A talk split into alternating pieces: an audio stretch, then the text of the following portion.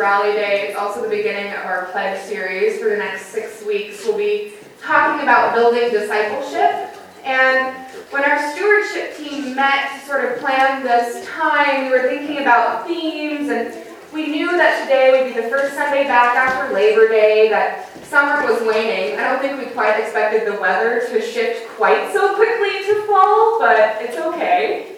But as our kiddos return to school and our programming kicks off today with study starting back up on the 17th and our small seeds back to usual schedule, knowing that in October they're going to grow into two separate groups for our kids groups.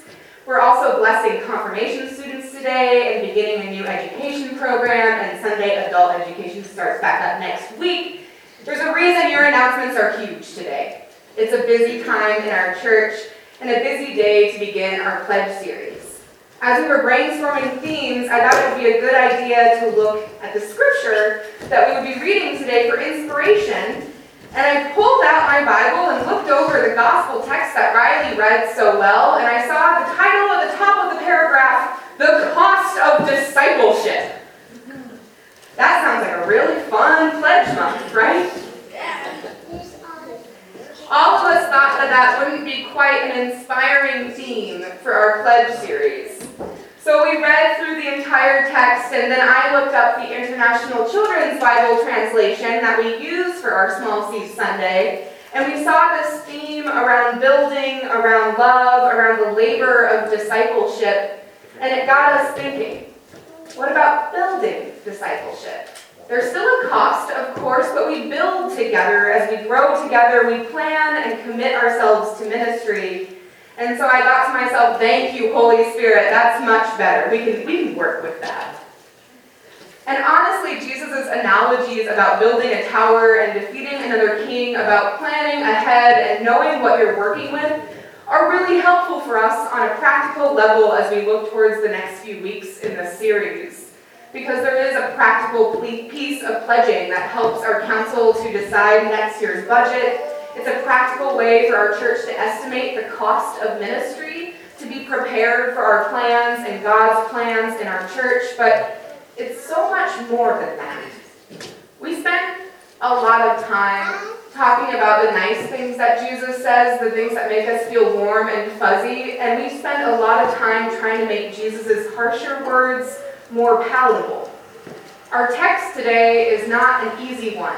If there's a reason the stewardship team and I weren't super thrilled when we first saw it to begin with.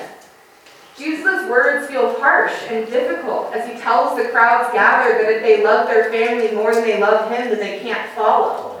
The words from Deuteronomy are difficult, where God says that there is both death and life, both adversity and prosperity, these are not easy things to deal with, and they're not the kinds of texts we would choose if it were up to us exactly what we would talk about on our rally day. But as I was reading it, I kept seeing Jesus' words reiterated again and again. If not, if you can't do these things, then you cannot be my follower. And it was really hard to read. I can't always do these things. And I just kept finding myself wanting to make Jesus more palatable, but I wonder if maybe there's more to it than that. As the kids shared during our brainstorming time we were thinking about discipleship, about the building blocks for disciples, I can't remember what word was suggested that we ended up not using, but I remember the follow up being a question to the kiddos Do you think following Jesus was easy? And they all agreed, No. For all of us as disciples, and especially for the crowds gathered around Jesus, the path that he led was not one of ease or comfort. I wonder if in this moment Jesus is trying to be kind to those crowds who may not totally understand who it is that they're actually following. Jesus is trying to teach them that there is more to this discipleship than just following him around and listening to him teach. I wonder if Jesus is trying to help them understand what is really at stake in this discipleship thing. That there may be choices between relationships and faith, between wealth and love, between death and life, choices that they won't know how to face if they haven't thought about this ahead of time. In using these analogies, Jesus tries to show this crowd of followers that this isn't something to take lightly. But like building a tower or fighting a king, there's risk, there's sacrifice, and there's more that goes into this. And I think a lot of the time it's easy for us to forget that. We are often able to maintain our relationships and our faith. We're often able to find the balance of caring for ourselves and loving generosity. We're not persecuted and carrying crosses as those earlier as those early followers would. And so we, like the crowd, can lose the more part of our faith lives. Jesus can become this sort of cool guy that we follow without all the difficulty and discomfort that are so deeply part of Jesus' calling to us to love God and to love our neighbors as ourselves. Gabe put it very well. One of the hardest things about being a disciple is being kind to others, it's caring for others when there's so much else going on in our world. And for all the times we want to make Jesus more palatable, more comfortable, for all the times that we would choose relationships over Jesus calling us into this world, for all the times we choose ourselves or our own wealth or preferences over that of love towards God and our neighbor, for all the times we measure the risk of faith to be just too much, Jesus is still willing to die on the cross for us. Jesus loves us more than he loves himself. Jesus loves us more than he loves himself.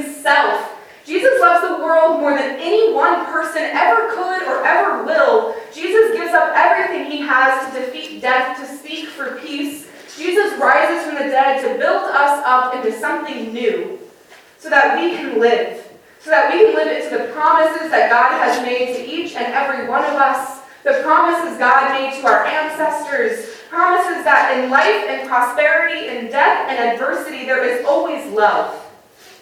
And so, in love, we begin this season focusing on the building blocks of discipleship, on love and hope, on generosity and faithfulness, on following Jesus to the best of our abilities. And that's really what our pledge series is about. Not just the practicality of planning ahead, but of the promises we make to God and to each other. So as you pray over your own pledge card for your family this month, you might think about the building blocks of discipleship. Our time, our talents, our finances, and our prayers. Building blocks of our faith, of our service, of our lives together in Christ as disciples. So that together we can give thanks for the one willing to die for all of us and for all the ways God brings us life and blessings and hope in our church, our community, and our world.